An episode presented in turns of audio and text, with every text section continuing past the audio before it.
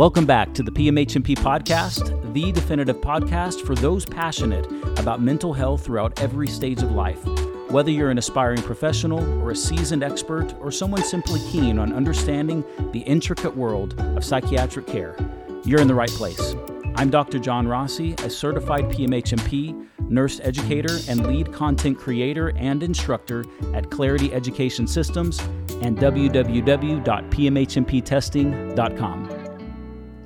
All right, so I know in the last episode I said the next time we meet, we would be having a special guest speaker and we would talk about some of the challenges that we have faced as mental health providers. But over the last couple of days and really the last couple of weeks, I've had so many conversations with students and professionals about the different types of family therapies, group therapies, and individual therapies and how difficult it can be to differentiate between them and what we need to know specifically for the certification exam. So I thought this would be more important to focus on. So today, we're really going to look at each one of these theories and therapies, talk about their background, their history, some of the creators, and how we can utilize them based on the patient and the diagnoses that are you know presented in each case. So buckle up, we've got a lot to talk about. I hope you've brought plenty of paper and, and pens to take as many notes as you can.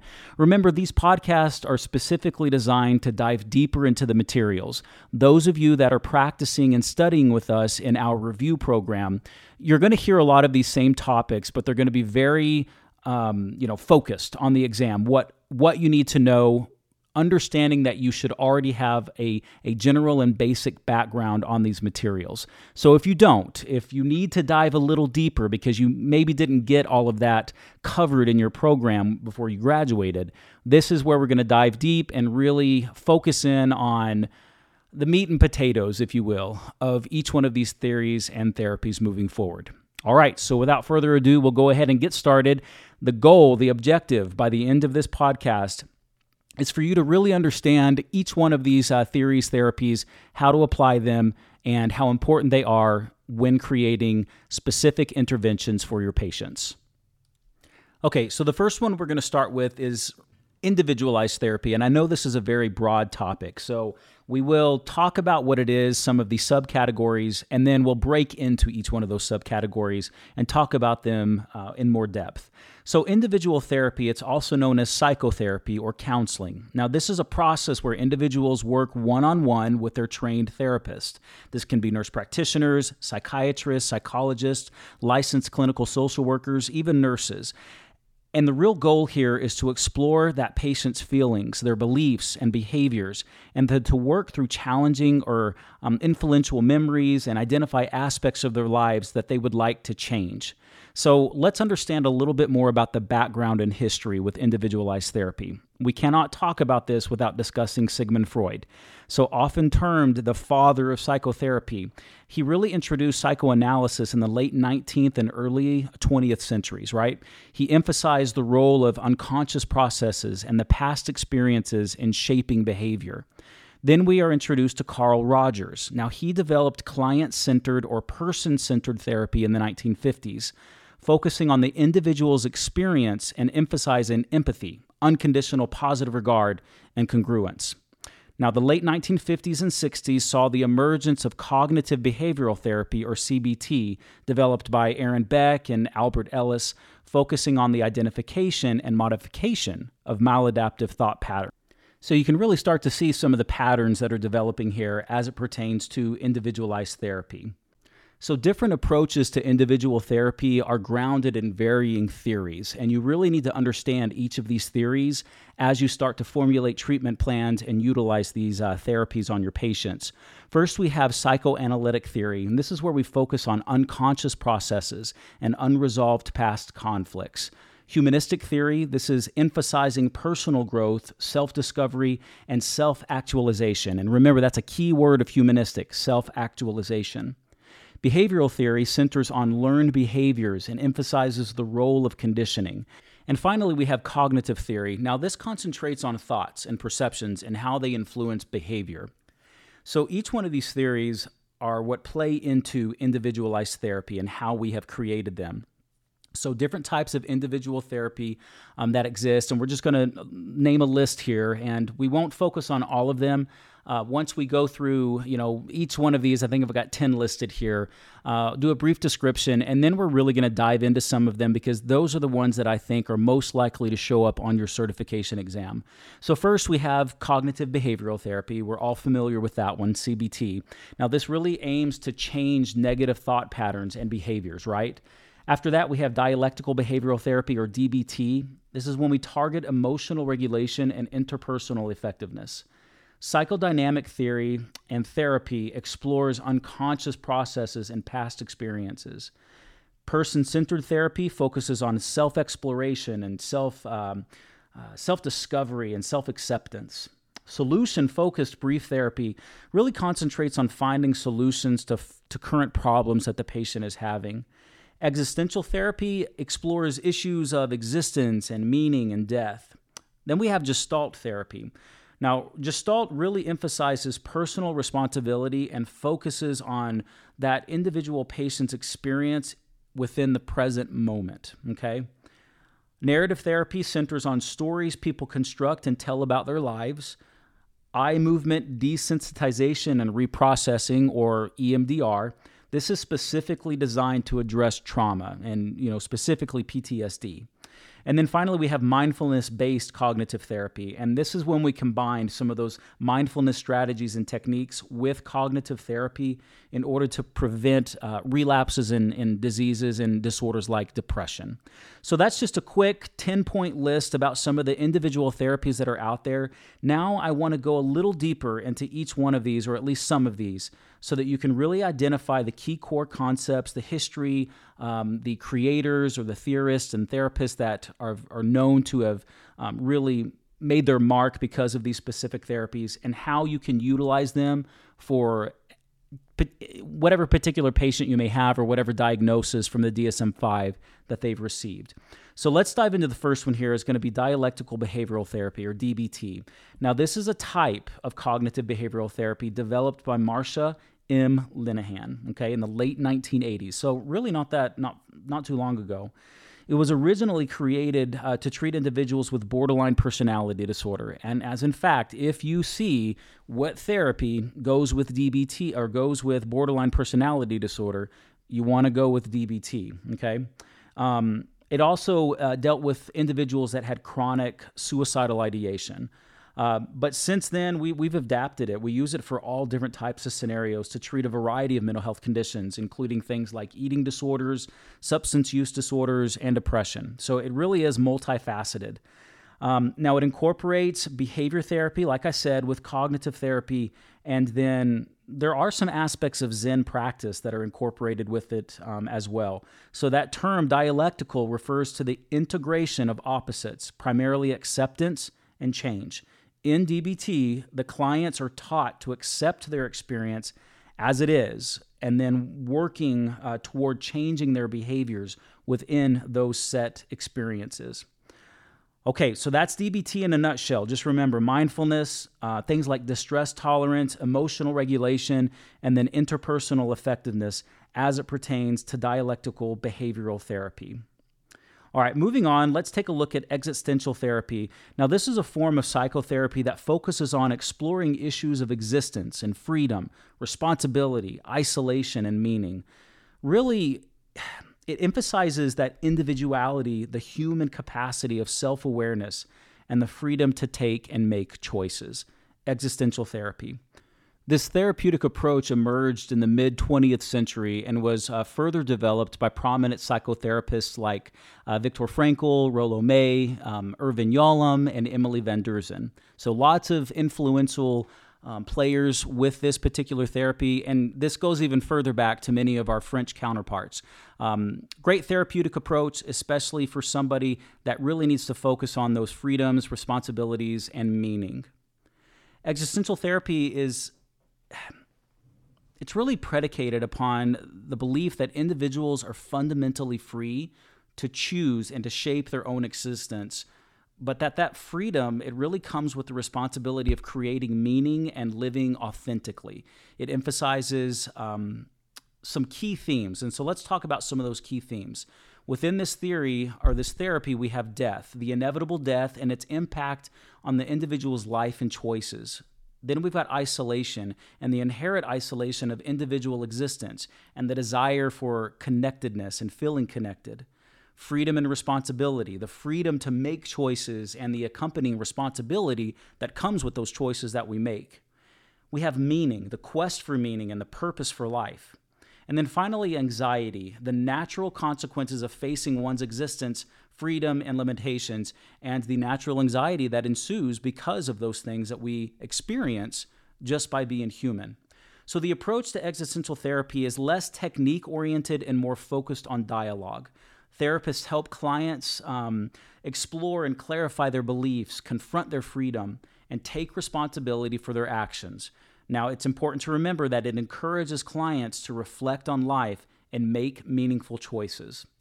So, the application in existential therapy involves clients um, grappling with issues related to life transitions, self awareness, death, anxiety, existential despair, and the search for meaning in life. It can be especially beneficial for individuals facing existential concerns or those feeling stuck in inauthentic patterns of living helping them confront their anxieties and making meaningful, authentic choices.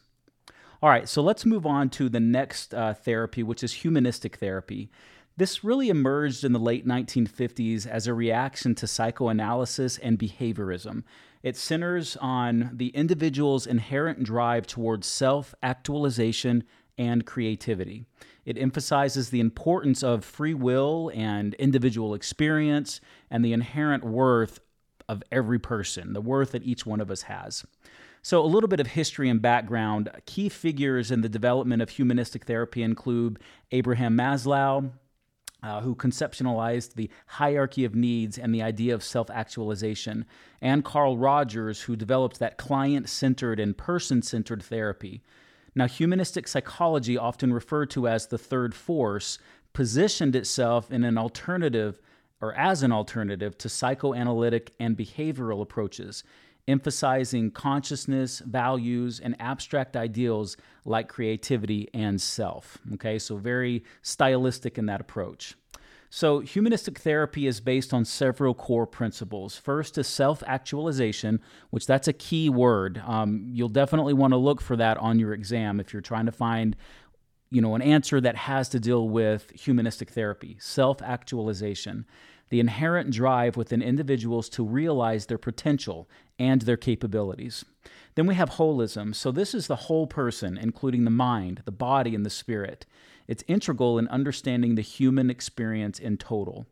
Then we have the individual experience. So, personal, subjective experience is the primary indicator of behavior and development.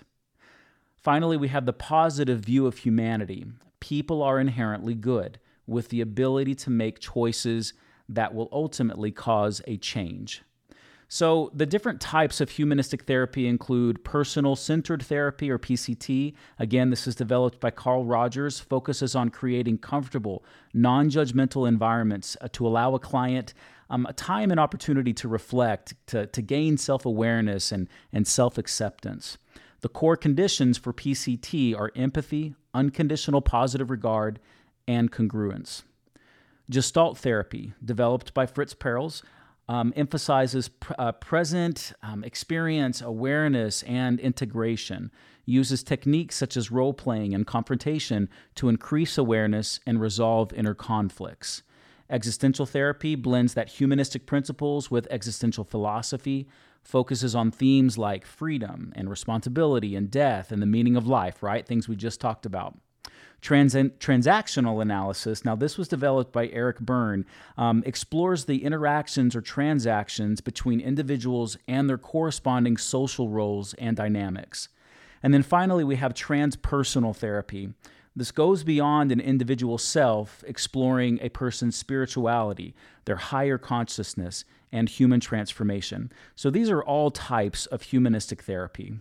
So, what is the application for humanistic? Well, humanistic therapy can be particularly beneficial for individuals dealing with issues related to self esteem, self acceptance, self growth, and relationship concerns, right? Um, so it, it suits those who want to explore themselves, understand their feelings and experiences, and strive towards that personal growth and personal fulfillment.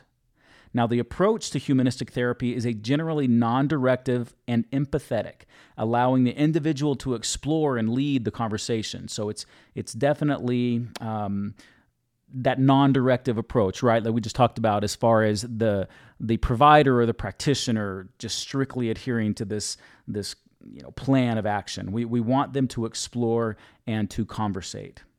So the therapist they provide support, allowing the client and and and the family members, if for some reason we start to do this within a, a family um, approach, that therapist provides support, allowing them to explore their feelings, their thoughts, and behaviors, and then encouraging self discovery and self acceptance. So the focus is often on the present moment and the individual's current feelings, their thoughts, and their experiences.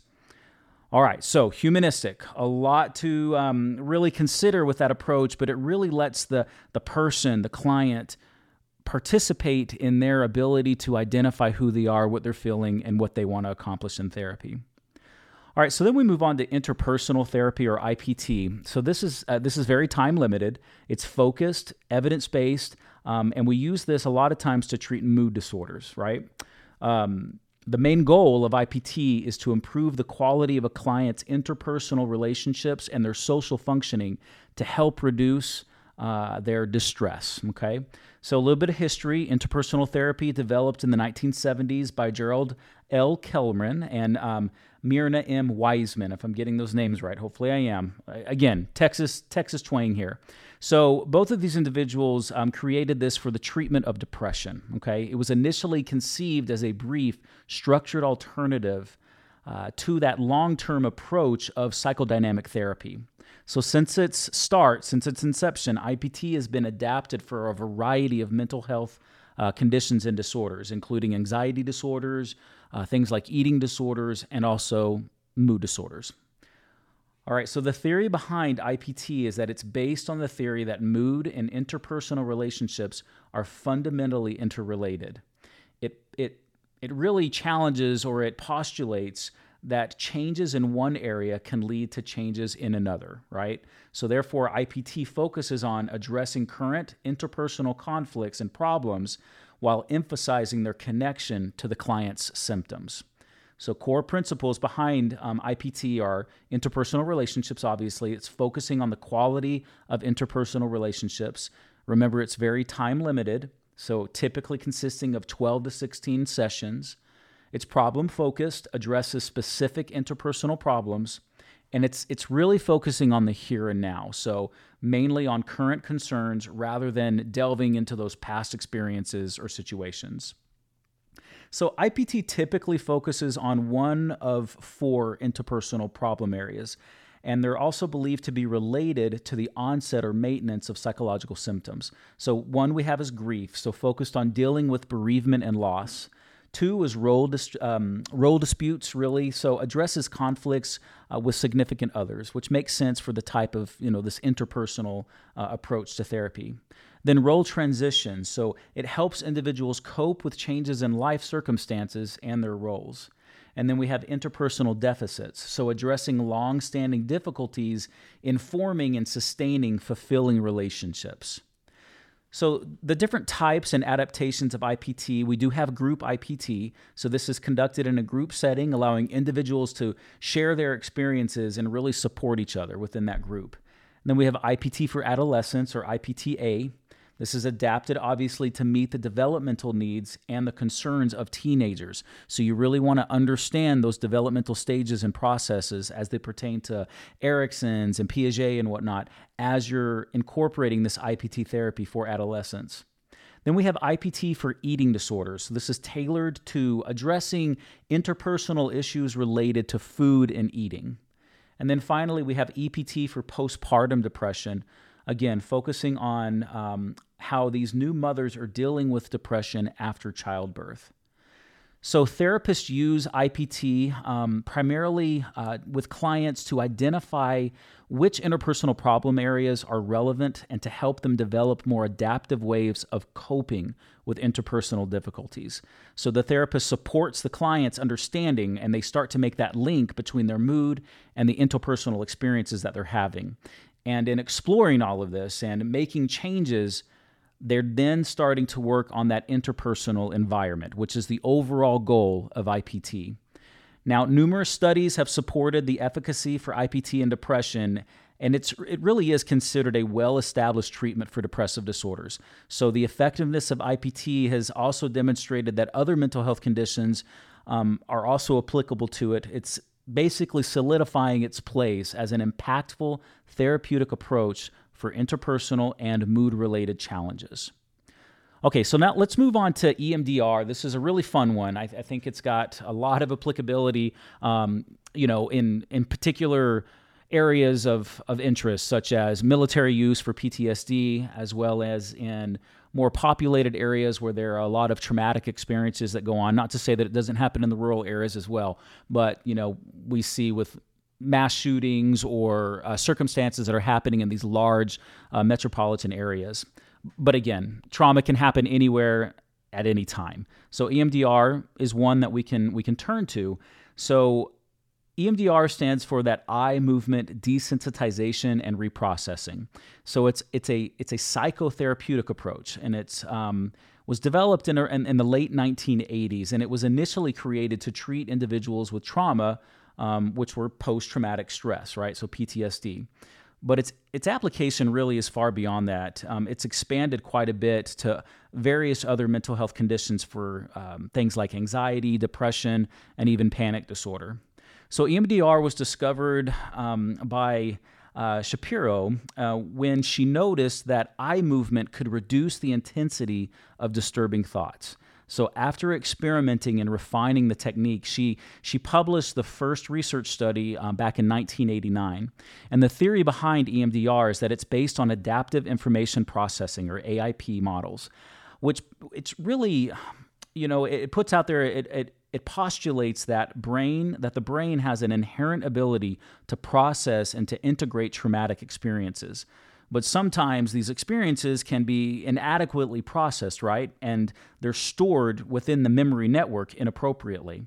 So EMDR aims to facilitate the reprocessing of these distressing memories, reducing their impact, and then helping those individuals integrate them adaptively into the way that they're thinking, the way that they're behaving, and then to be able to cope with the situation and stressors that are at hand. So, we do have to discuss the phases, right? We can't talk about EMDR without talking about the different phases. So, EMDR therapy typically occurs in eight phases. So, we have history taking and treatment planning. So, this is when we're going to gather all the information about the client's history, identifying target memories, and EMDR processing. Then we have preparation, establishing trust and explaining the EMDR process to the client, and then teaching self soothing techniques. Then we go on to the assessment. So, the assessment is used to identify specific components, such as images, negative beliefs, etc., things of that nature, in order to target the memory. Then we're going to desensitize. So, we have desensitization. So, using bilateral stimulation, usually eye movement, uh, to process that memory and reduce its emotional charge. Then we get to installation, now strengthening a positive belief to replace that negative one associated with the memory. Then we have the patient perform a body scan. So, this body scan identifies and processes any residual tension or distress that's being felt in the body. At that point, we get to closure. So, this is when we return to the client. Um, we help them return back to equilibrium and then we ensure that they are stabilized after the processing is completed. Now, once all of that's done, we're, we're really not through. As clinicians, we have to continue to reevaluate, and that is the last step here. So, reevaluation. So, assessing the progress and then addressing any remaining distress or related memories. And at any point in time during treatment, if, if there's a disruption in one of those phases, then we have to go back and reinitiate to get to the point where we're closing again after the body scan. So, there are some types of EMDR therapy. While standard EMDR therapy approach primarily focuses on those traumatic memories. Um, different adaptations have been developed to address various conditions in various uh, populations. So we do have group EMDR therapy. This is modified to be suitable in that group setting, and then attachment focused EMDR, adapted to treat individuals with attachment traumas and their dis- associated disorders. We also have EMDR for children. So this is tailored, obviously, and uh, modified in order to make it suitable for children and their way of thinking. And then it's uh, specialized EMDR protocols. These have been developed for specific issues like addiction, phobias, or grief. So you can see how it's really grown over the years and its applicability. So EMDR this therapy has been found to be quite effective um, for a variety of conditions, like we've talked about PTSD, anxiety, depression, panic disorders. Um, it is especially useful when distressing memories are involved and they've been endorsed by various health organizations for this particular purpose. So, definitely endorsed by the WHO or the World Health Organization um, as an effective treatment for PTSD. We use it in the military quite often, it's super effective. Uh, for those types of traumatic experiences as well. So if you're dealing with uh, patients that you know maybe you're in the VA or you're in a heavily uh, veteran-related population, definitely want to consider that as an approach to therapy for trauma. All right, so we've talked about a lot of individualized therapies. We kind of mixed in some group situations there, but for the most part, we focused on just individuals up until this point. So now we want to talk about group therapy.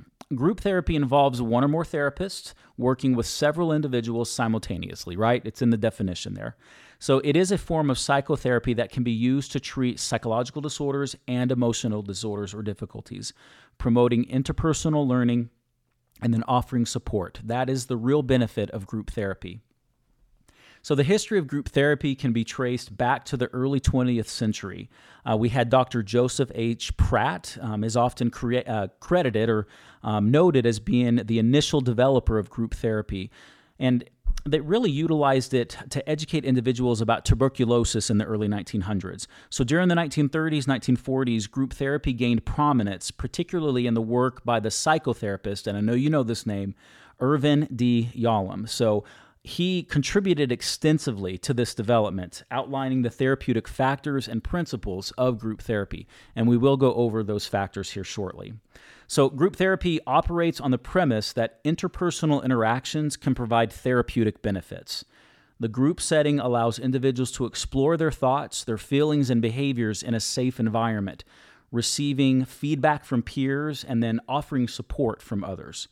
So the dynamics and interactions, when we think about it, right, within this group serve as a it's really a micro or uh, a microorganism or a microcosm of of participants in this etern- external relationship environment coming together for this really um, almost visceral and you know more than a one-on-one exchange. So it offers them an opportunity to really participate and hear and experience and share in this uh, wonderful environment of therapy as long as the therapist is guiding it appropriately and you know not not sitting back not doing anything but also not dictating everything that happens in the group. So there's a, there's a lot of opportunities for learning and change and exchange when we're dealing with groups. So types of group therapy uh, include psychoeducational groups this is when we focus on providing information and education about specific issues and disorders. An example would be like a stress management group where we're teaching relaxation techniques. Process oriented groups. So, this is where we focus on experience of being in a group as a mechanism for change, emphasizing self awareness and interpersonal dynamics. So, a good example for this would be a group exploring interpersonal relationships and then really diving into and looking at communication patterns.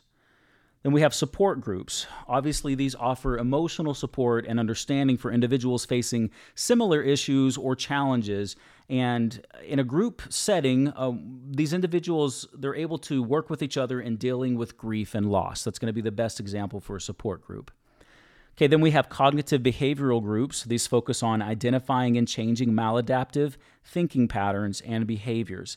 An example of this would be a group teaching cognitive restructuring techniques for things like anxiety.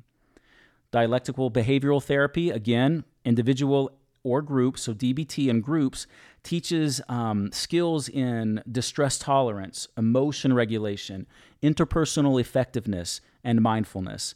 So, an example of this would be training uh, a training skills group for individuals with borderline personality disorder. All right, then we have psychoanalytic and psychodynamic groups. This explores unconscious processes and patterns that influence behavior and relationships. So, an example of this type of group would be a group of individuals that are examining how early experiences impact their current relational patterns. So, the approach in group therapy can vary greatly and depending on the type of group um, or the theoretical orientation of the therapist. Generally speaking, therapists make um, they're going to make and they may take active or facilitative roles, right? That's going to be their primary role in this situation, while encouraging interactions among group members, fostering supportive environments, and ultimately facilitating insights and learning.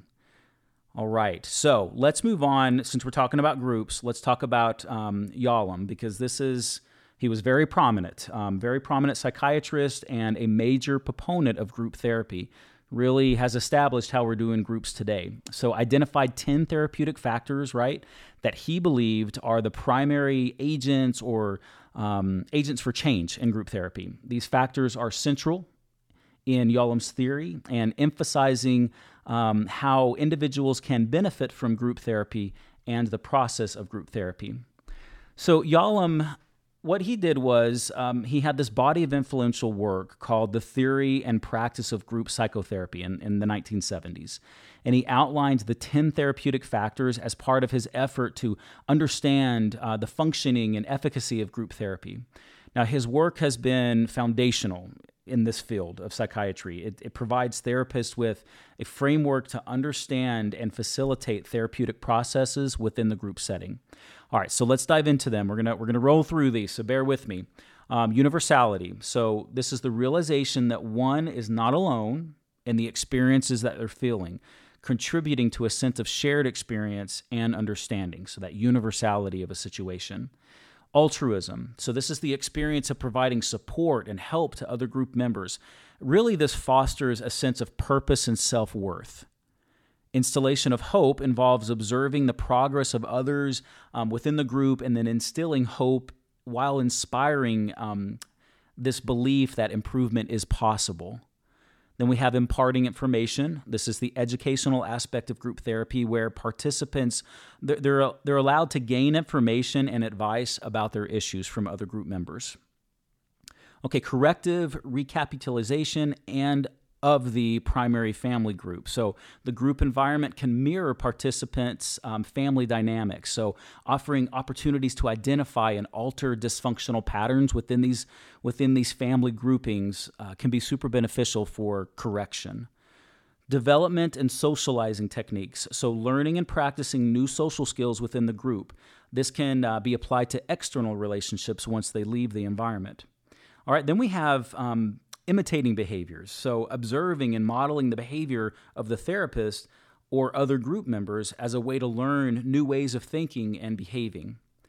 Okay, number eight, we've got cohesiveness. So, the feeling of belonging and a feeling of acceptance within the group. So, this is super essential for creating a safe and supportive environment. Okay, number nine, existential factors. So, confronting and exploring existential concerns, uh, this this would include things like death and freedom, isolation, those those topics that we just talked about at the beginning of this podcast. Um, and then we find meaning within the group context as it relates to these existential concerns. And then number 10, finally, we have catharsis. So, catharsis is really that experience of expressing and releasing suppressed emotions within a supportive group environment. So, Yalom's therapeutic factors provide a theoretical framework that Ultimately, it emphasizes the multifaceted nature of therapeutic processes within groups.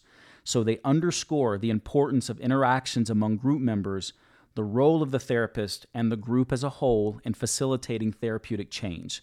So these factors are interrelated and they can be presented simultaneously, contributing to the, you know, that rich, complex, um, multi layered experience, right, of being involved in group therapy. They are not exclusive to group therapy, however, they can be applied and they are applicable in a variety of um, different settings and uh, therapeutic opportunities. So definitely, we can we can use them in other areas, but specifically for the exam, we want to make sure that we tie Yalom to those uh, those those therapeutic approaches in group. All right. So group therapy it does typically involve several distinct phases.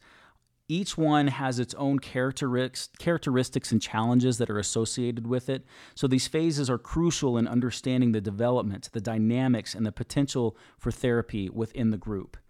Uh, Yalom, um, this model identified the following major phases of group development. I think that it wasn't just Yalom, though. We have uh, Lesix, something like that. Um, this was uh, was also identified as um, a major contributor to these group development phases. So, first and foremost, we have forming, right? So, the characteristics of forming this is going to involve members being polite. Uh, they might be a little bit anxious and cautious to share something. The focus is on establishing trust, defining the group's purpose, and then developing a sense of safety and belonging. That all happens in the forming stage. Now, the task involved here is establishing those norms, building rapport, and then clarifying goals and the group expectations. Now, there are some key challenges within forming overcoming the initial anxieties and the uncertainties, and then fostering that sense of safety and commitment within the group. All fall under phase one of forming. Okay, phase two is going to be storming, and some key characteristics of storming include those conflicts and disagreements that arise as members start expressing their needs and their differences. So there can be resistance, we can have competition, um, it can be polarizing within the group. Now, we want to address conflicts constructively. We want to establish clear communication and reinforce a supportive and respectful environment. That's going to be key within the storming phase.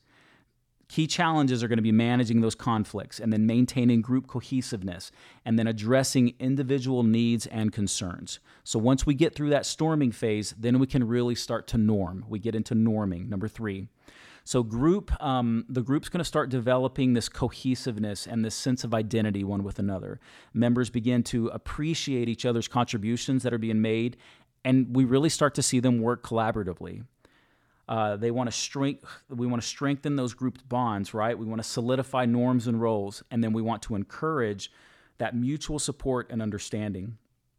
Some challenges associated with norming, however, are balancing conformity and individuality, and then addressing any residual underlying conflicts that may still be causing tension within the group. All right, then we get to performing. So, this is where the magic really starts to happen. The group is mature, they're functional, and they're focused on achieving the goal. Members are engaged, they're flexible, and they're supportive of each other, and the group is able to deal with conflicts and challenges effectively. So, deepening um, the exploration of individual and group processes is really the major task of performing, facilitating personal growth and insight, and working towards the group's therapeutic goals. Major challenges in performing include maintaining momentum, addressing individual and group needs effectively, and then managing any emerging issues or disruptions. Finally, we get to adjourning. So, this is when the group focuses on termination and the ending process. Members are going to start to reflect on their journey, their achievements that they've made, and um, you know what have they learned. That's all going to happen during that adjourning phase. Tasks in this area include reviewing the progress that's been made, addressing endings, because that's super important within the adjourning section, and then preparing members for post group life. Challenges associated with adjourning include managing emotions related to endings, ensuring a meaningful conclusion, and then supporting members in transitioning out of the group. All very, very important aspects of the end of group therapy. So, understanding these phases, they really help therapists in managing group dynamics, addressing issues effectively, and facilitating the group's progress. So, by recognizing the developmental stage of the group, therapists can tailor their interventions uh, to meet the specific needs of each group and really each group's member. Um, and that way we can overcome those challenges, thereby enhancing the overall efficacy and the overall impact of the group therapy. Okay, so now let's go ahead and move on to families. So, family systems therapy is based on systems theory. And this really um, states that individuals are best understood within the context of the family system. So the family is viewed as an interconnected system, and changes in one part of the system can impact the entire group or system. So we're going to talk about some key concepts related to family systems therapy. And the first is the system itself. So the family is seen as an organized whole or a system in which elements are interrelated and intertwined, and change in one part will affect the whole. Subsystems are within a broader family system concept. There exist smaller subsystems or subgroups, which include marital, parental, or sibling subsystems, each with its own set of rules and roles and responsibilities and sub boundaries. Then we have to talk about the concept of homeostasis. So, families strive for a balance or stability. When a change occurs, as we just talked about, within the system, the system will try to restore its equilibrium, which can sometimes maintain dysfunctional patterns. Then we have boundaries. These are the invisible barriers that regulate contact with others within the family system. Healthy boundaries are clear yet flexible, while unhealthy ones can be rigid and enmeshed. Then we have differentiation of self. So this is um, the degree to which an individual can think and reflect and, and separate him or herself from the emotional system. Higher differentiation implies better emotional regulation and better autonomy. Then we have triangulation. Triangulation occurs when tension between two members is alleviated by involving a third member, creating a triangle. It can maintain stability, but often at the cost of resolving the actual conflict itself. Then we have circular causality. This refers to the reciprocal reinforcing nature of interconnections and interactions within the family, where each member's behavior is both the cause and the effect of the problem. Generational patterns and transmissions that are established. Families pass down patterns or behaviors or roles and emotional processes through generations. And this really affects family functioning and individual development. Then we have something called scaffolding. So, this is the support structure provided by the parents to allow children to develop competencies and autonomy progressively. And then finally, we want to talk about attachment. This is the bond and the emotional connection between family members, particularly between parents and children, significantly impact the family dynamics and then the individual development of each family member. So, what are the different family therapies? Let's break them down one by one. First, we're going to talk about structural family therapy. So, structural family therapy, this is a type of family therapy that was developed in the 60s and 70s, and it's focused on identifying and altering family structure, which is invisible but powerful. And really, it is consisting of this habitual ways family members interact with each other.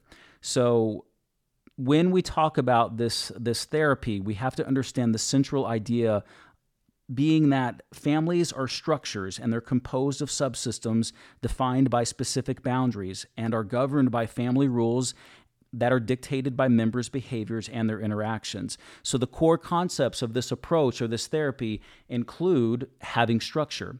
So, that structure refers to the set of patterns of interaction and the hierarchy within the family. It encompasses the subsystems, the boundaries, and the family itself.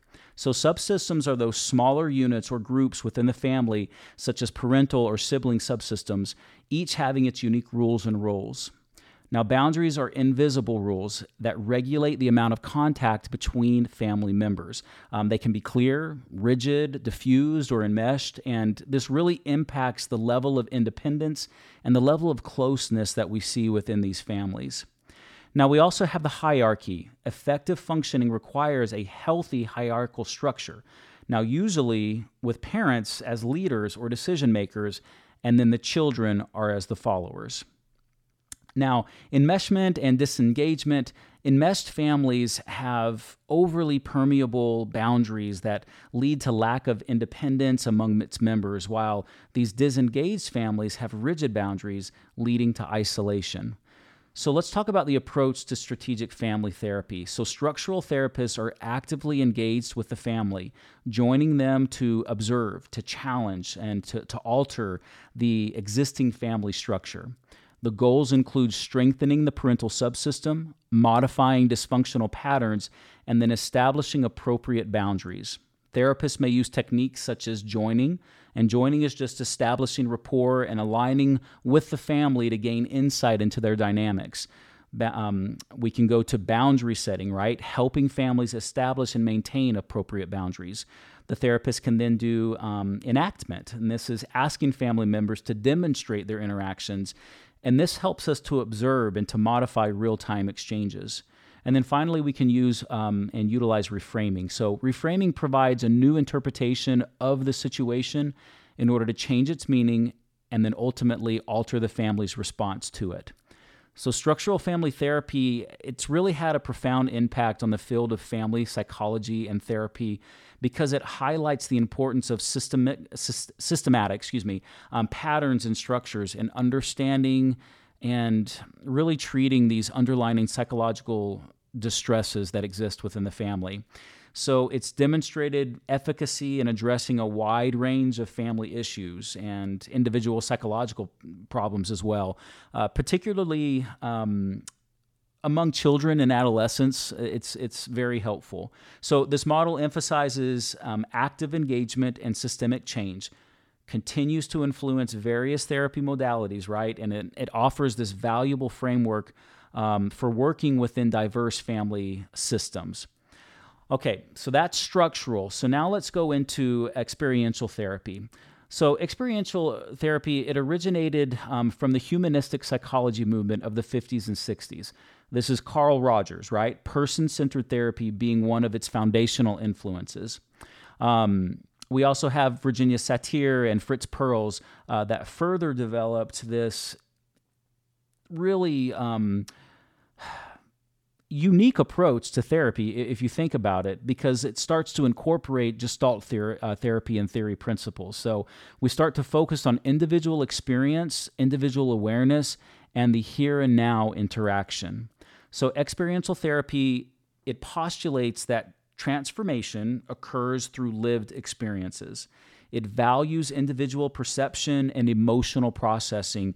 While its main avenues or its main ways of doing this are to understand the change itself. So it emphasizes present moment experience, self exploration, emotional expression, and then authentic interaction. So again, the principles are the here and now focus, uh, current feelings, current thoughts, current behaviors, rather than experiences that happened in the past or in the future, right? We want to talk about here and now authenticity and self exploration. So, this encourages individuals to explore and express their true selves while experiencing honesty in emotion and feeling. Then we have responsibility. Individuals are encouraged to take responsibility for their actions, their experiences, and their own emotional responses. And then finally, we're going to look at holistic engagement. So, this um, really engages the cognitive and emotional and behavioral aspects of an individual often through action oriented techniques. So these are all principles of experiential therapy. Now, in experiential therapy, the therapists they're going to use active, engaging, and expressive interactions to help these individuals experience their emotions more fully and become more aware of their inner selves. So, techniques are going to include things like role playing, guided imagery, use of props, art, and music, um, other various activities could include, you know, emotional expression pro, uh, techniques, um, and then finding ways to have self-discovery. So, who would benefit from this type of therapy? Um, it's got a wide range of utility um, and for use with various diagnoses. So, people with anxiety and depression, trauma, PTSD, substance abuse, eating disorders, relationship issues, and personality disorders. All right, let's go ahead and move on to strategic therapy. So, this approach evolved from the Mental Research Institute in Palo Alto, California, and was heavily influenced by the communication theory work of, of Gregory um, Bateson and the brief problem focused therapy model of Milton Erickson. So, this theory of strategic therapy is problem oriented and focused on changing patterns of interaction that maintain the identified issue. It emphasizes the role of family structures and communication in the development and the maintenance of problems. So, this approach is typically brief, it's directive, um, and it's highly active. The therapist is going to take a proactive role in designing specific, concrete strategies or tasks for the family or individual to alter existing patterns and resolve the problem. So, principles associated in strategic therapy include problem focused by addressing specific behavioral issues and specific symptoms. Directedness. Um, so, the therapist is going to actively guide and then give tasks to bring out the change change in interaction patterns. This aims to alter the interactions and the, and the communication um, that these family members are having in order to maintain the problem. And then paradoxical interventions. This is a big one. So when you're thinking strategic, I want you to remember paradoxical. So paradoxical interventions are sometimes used um, as paradoxical tasks to bring about change. So such such tasks as um, instructing a client to exaggerate a certain behavior in order to hopefully elicit the opposite reaction and to get them to go to the more healthy response. So, strategic therapists assign tasks or behavior changes to disrupt this the dysfunctional pattern, right? So, for example, we could do um, prescribing the symptom or reframing perceptions to change the way the family member views the problem. It's common to focus on altering behaviors outside of therapy sessions, and sessions might be irregular and vary in length depending on the problem of the nature, the, the natural problem of the issue, and then the treatment strategy that's been selected by the therapist. So, who's going to benefit from strategic therapy? Um, this can be beneficial for individuals, couples, and families experiencing a lot of issues. So, behavioral problems in children, such as addressing specific behaviors and changing family interactions, which can result in behavior modification. Marital relationship conflicts, so altering interaction patterns can help in resolving conflicts, therefore improving the overall relationship through strategy. Mental health disorders, so individuals with conditions like anxiety, depression, um, they can benefit from strategic interventions aimed at modifying specific patterns of behavior and those interactions that they're having. And then finally, substance abuse. This would be a great one for substance abusers as well, um, by targeting behaviors and family dynamics um, in order to support recovery. Okay, next up, we're going to talk about solution focused therapy. So, solution focused therapy uses the approach um, to really identify positive, future focused, and goal oriented changes. So, principles associated with solutions therapy involve future focused. This emphasizes envisioned futures and problem solutions rather than just the problems themselves. Then we have resource based, it draws upon the client's strengths their resources and their abilities to construct solutions themselves. And then it's brief and it's goal oriented. So typically, it's a short term approach centered on the clear and concise goals for the patient. So therapists employing this solutions-based therapy, they ask specific types of questions like miracle questions to help the client envision a desirable future and then collaboratively develop strategies in order to achieve that vision. Scaling questions are also utilized to assess progress and to identify small, manageable steps towards those goals. So, who's going to benefit from solutions based? Well, children with behavioral issues. So, the positive, goal oriented nature can be very accessible and engaging for younger clients those with mild to moderate mental health conditions, so conditions like anxiety or mild depression, they can also benefit from that focus on solution in order to strengthen helpful techniques and, and um, thinking strategies. This is also beneficial for relationships and families. So the approach can be beneficial in addressing um, specific relational goals and then those specific conflicts that exist between, uh, you know, husband and wife, uh, parents and children, or um, significant others. Uh, substance abuse users. So, this is going to focus on specific positive change and can be effective in supporting recovery. And then work related stress and care changes and career changes. So, the solution is going to focus on goal orientation, approach, um, which can be helpful in navigating work related challenges and transitions. All right, so now we're on to narrative family therapy. This is a fun one. It's very engaging. So, narrative therapy developed in the 70s and 80s by Michael White. Um, this was an Australian social worker. Uh, we also had David Epston and a New Zealand, uh, who was a New Zealand family therapist. So, this approach it really arose as a part of postmodernist movement, and it it emphasizes this importance of stories that we construct or that people construct in order to make sense of their lives and their identities. So, narrative therapy operates on this principle that our identities are shaped by our narratives or our stories. And um, this is all based on our construct, what we tell about our own lives. So, these stories are influenced by societal norms, cultural values, and personal experiences. Some stories can be limiting, they can be damaging, um, and these type of narratives are what lead to problems.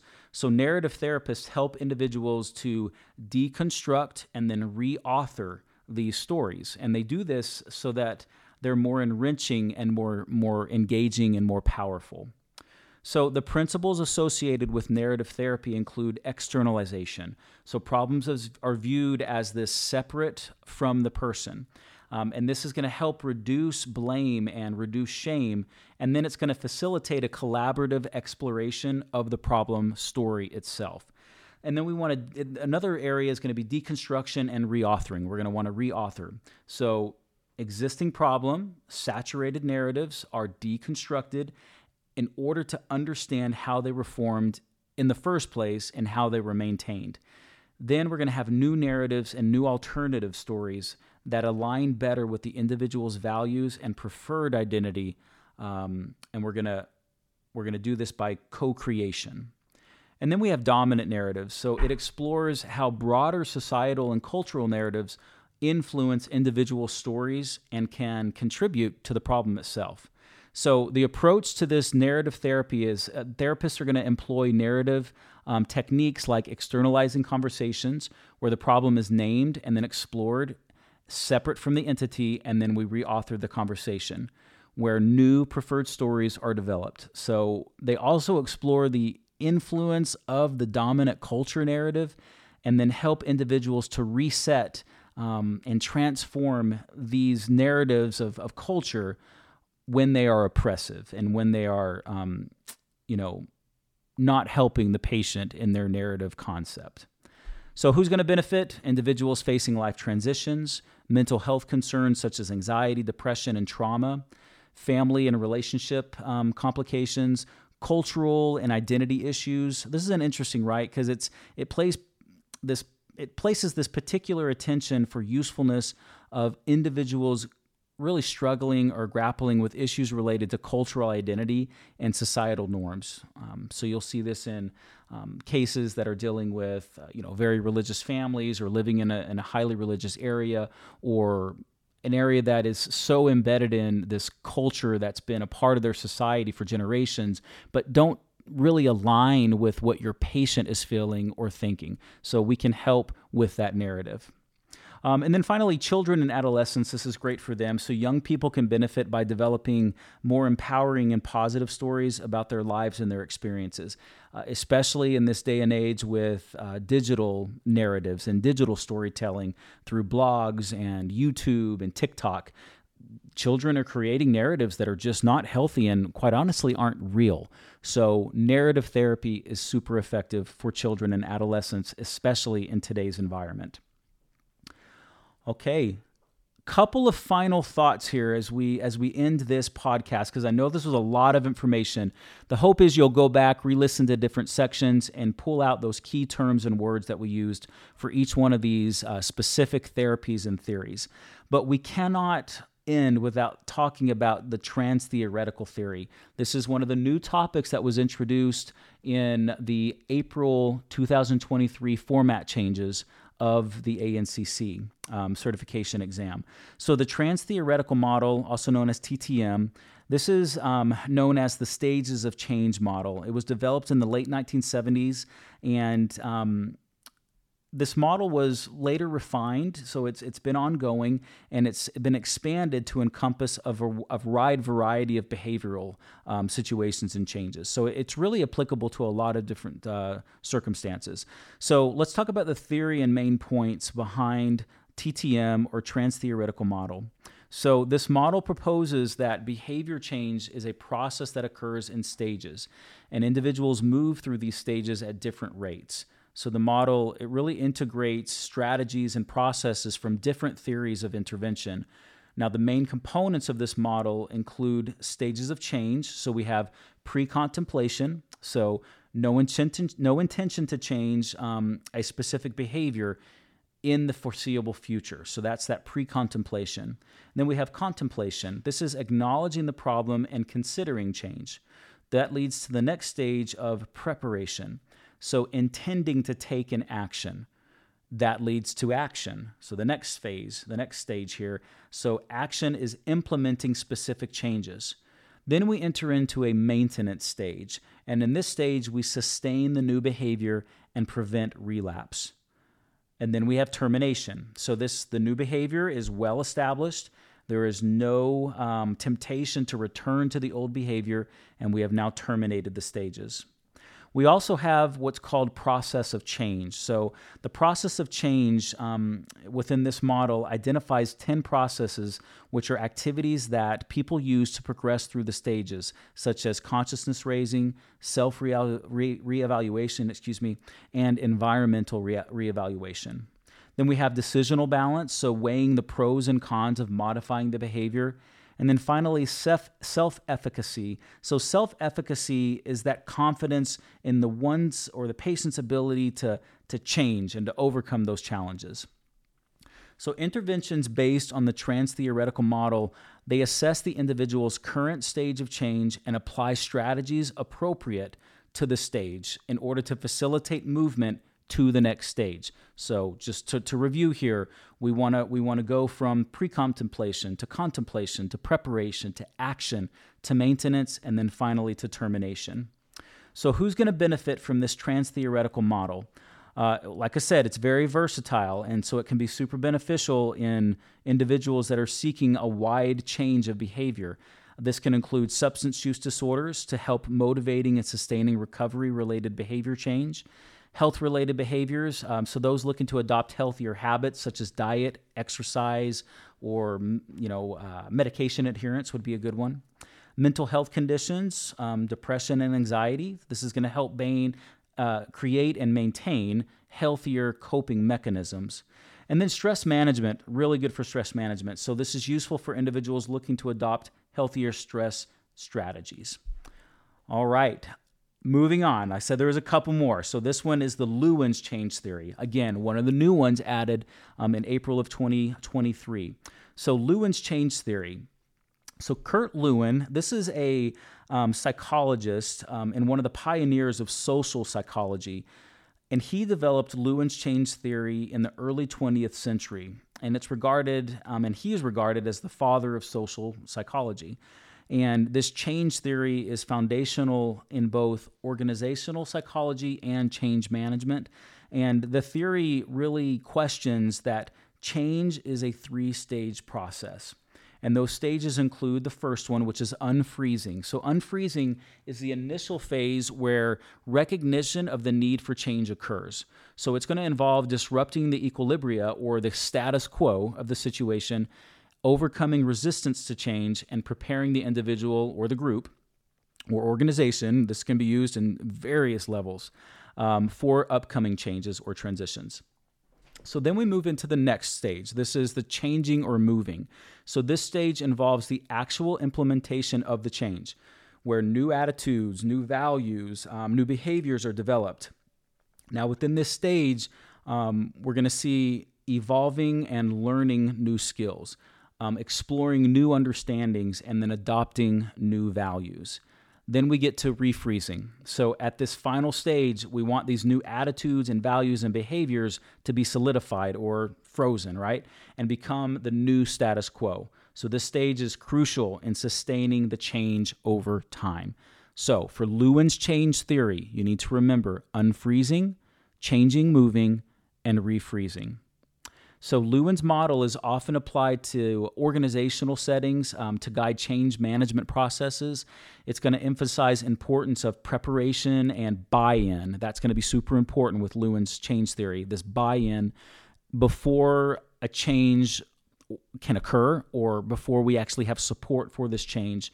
And then in order to establish that guidance that's needed to get through the change. And so once that happens, um, we're able to reinforce after the change occurs. But we have to go through those steps in order for it to be effective. All right, so who benefits from this? Again, organizational changes, so companies that are undergoing structural or cultural changes, um, educational institutions, so schools and universities. Uh, they can use this Lewin's change model to implement educational reforms and administrative changes healthcare settings for sure. So healthcare providers they can utilize this um, model to implement new policies to um, you know change procedures or practices within the within the healthcare setting. And then individual behavior change can occur using Lewin's model as well. So, um, like I said, it's it's typically seen in more organizational or larger healthcare settings, but we can use this theory to to have professional and personal development changes at an individual level, and then will ultimately lead to behavior changes. So it's very effective. It's um, definitely one that uh, I think that you're going to see on the exam moving forward. It's it's you know become kind of this darling of the theory world, and so you really want to understand Lewin's. And I think it's important that we do utilize it because it's how we can change larger systems as a whole, which then ultimately trickles down to the individual and can change all of us. So it's it's a, a very effective modality and useful therapy and theory. Okay, we went through a lot of stuff today. Um, hopefully, it was beneficial for you in organizing what therapies and theories you need to know I don't expect you to memorize it all in one setting. This is a, a podcast that you'll probably want to go back to. If anything, please write down which each each one of these uh, different theories and therapies are. That way, you start to create a full list, and then on that list, just start picking out keywords. You know, paradoxical, um, organizational structures, things like that, that you will be able to memorize and associate with each specific strategy and theory. Ultimately, I think this will help you calm down a little bit when it comes to theories and therapy so that you aren't feeling overwhelmed in these questions um, that, quite honestly, many students are missing. But it's all laid out there in front of you. Really, uh, this was an in depth look. And if you're in the program, I want you to go watch the seminar. I believe it's seminar th- uh, three or four. And that's going to help solidify key terms and topics and then that should give you a nice, well-rounded review. Um, and in some cases, this may be the first time you're hearing about a lot of these, depending on your program that you graduated from. But uh, this will set you up for success in the uh, ANCC certification exam. Again, I'm Dr. Rossi for Clarity Education Systems, also known as www.pmhnptesting.com. We would love for you to share this information with others um, that may be studying for the exam or maybe soon graduating from their program. We are really a holistic approach to studying. We cover everything and we utilize books and videos and flashcards and ex- practice exams um, but ultimately, we just want you to feel engaged in the material, not so that you can just pass an exam, but so that you feel empowered and that you feel ready to go out and start your new career as a PMHNP and really make the change that's needed in our healthcare system, specifically within the mental health care system. Thank you for listening. I look forward to uh, being with you in seminar and then talking with you again at our next podcast. Have a great day, night, morning, whatever it may be. We'll see you later. Bye bye.